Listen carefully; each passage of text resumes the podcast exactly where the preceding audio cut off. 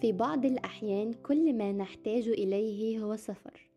سفر لمكان بعيد في معزل تام عن البشر. ولكن في الحقيقة ليس هذا ما نريد بالتحديد بل نريد وبشدة استراحة محارب. استراحة تبعث في النفس الطمأنينة وتبث في أرواحنا شيء من الراحة. استراحة من هذا الضجيج المزعج. في رحلة التشافي بنحتاج وقت ومجهود وصبر ومصادر دعم.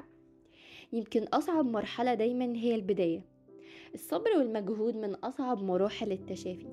الصبر على نفسك ومجهودك المستنزف في سبيل إنك تحاول تخرج وتخرج روحك من الدايرة دي. في الحقيقة التشافي مش بيجي بالغصب. لازم نعيش كل مرحلة ونديها حقها ونسمح لمشاعرنا تطلع بطريقة صحية. وهنا يجي دور مصادر الدعم.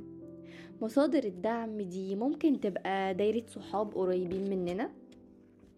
بنحاول نوضح لهم حجم المعاناة اللي بنبقى فيها وبنطلب منهم الدعم. وعلى فكرة الدعم بيطلب عادي. بس نختار حد ثقة. مصدر دعم نقدر كده نثق فيه.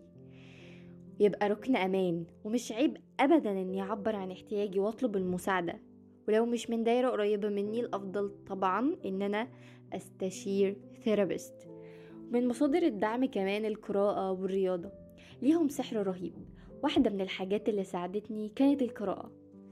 والرياضة طبعا لا غنى عنها. ما افتكرش مرة حسيت إني محتاجة أطلع من أي mood إلا وكانت الرياضة هي تذكرة الخروج. والرياضة هنا هتبقى رفيق طول رحلة التشافي. ويا بقى لو بقت عادة لو بقت عادة يومية بقى كده الرياضة حلوة بتخرج مننا الطاقة السلبية وبتساعدنا نحسن من حالتنا النفسية. ممكن نلعب يوجا kick boxing أو ننزل نتمرن fitness في الجيم الفكرة كلها إننا في رحلة والرحلة دي فريدة من نوعها. بنستكشف فيها نفسنا بنتعرف فيها على روحنا من جديد. رحلة استكشاف رحلة استكشافية فيها تظبيط بوصلة الطريق علشان عن طريقها نقدر نحدد الوجهة اللي عايزين نوصل لها. في رحلة الاستكشاف دي هنتعرف فيها على حاجات جديدة. هنجرب حاجات ما جربناهاش قبل كده. هنرجع ننفض التراب اللي على هواياتنا ونرجع لها ونزود نشاطات مختلفة نعملها كنوع من أنواع التجربة. هنجرب ندخل مجال جديد حاجات كان نفسنا نعملها ومأجلينها. كل ده هنعمله بس بالترتيب والصبر الصبر الصبر.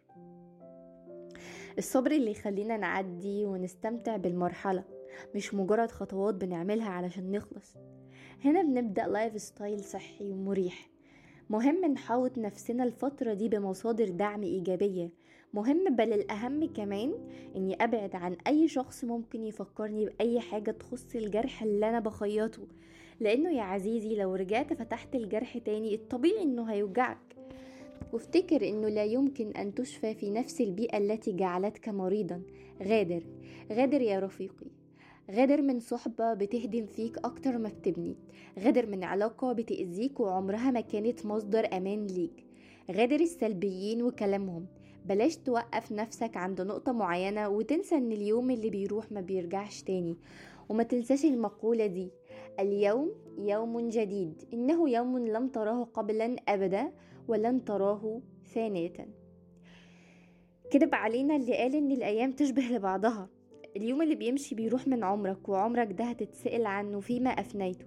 الأيام ما بتتكررش لكن إحنا اللي بنكرر الأحداث فبتبقى أيامنا شبه بعض. ولكن الأصح أحداث أيامنا هي اللي بتتكرر. فبيبقى الأيام كلها شبه بعض. رحلة التشافي هتفتح عينك وهتوريك قد إيه ضاع من عمرك. هتخليك عايز كل اللي جاي يبقى بتاعك وبس. عايز تعوض الوقت اللي فاتك وانت بتبكي على اللبن المسكوب. رحلة تستحق تتعب علشانها وتبحر في أعماق روحك عشان توصل للسلام والبر الأمان اللي يخليك مكمل. ولهواياتك ولشغلك اللي بيملى وقتك. ولصحبة حلوة هتشجعك في الجيم أو في النادي.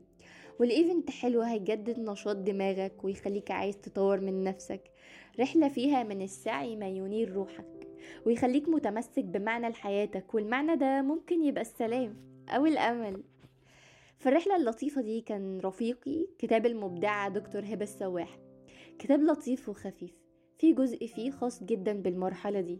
كتبت فيه بتقول إن الإنسان هو اللي بيختار هيعمل إيه هيعافر ويتعلم ويطلع أقوى ولا هيستسلم ويقع. ايا كان الظرف اللي اتحطيت فيه ايا كان اللي حصل لك قبل كده فهو خلاص حصل. اللي جاي أنت المسؤول عنه. لما بنموت بيكتبوا على قبرنا سنة الولادة وسنة الموت. وبينهم شرطة. الشرطة دي هي قصة حياة كل واحد فينا. من ساعة ما بيتولد لحد ما بيموت. ومن نعم ربنا علينا إنها شرطة. مكونة من نقط كتير مش نقطة واحدة بس. كل ظرف في حياتك كل تجربة كل موقف مهما كبر أو صغر مهما كان حلو أو وحش فهو في الآخر نقطة.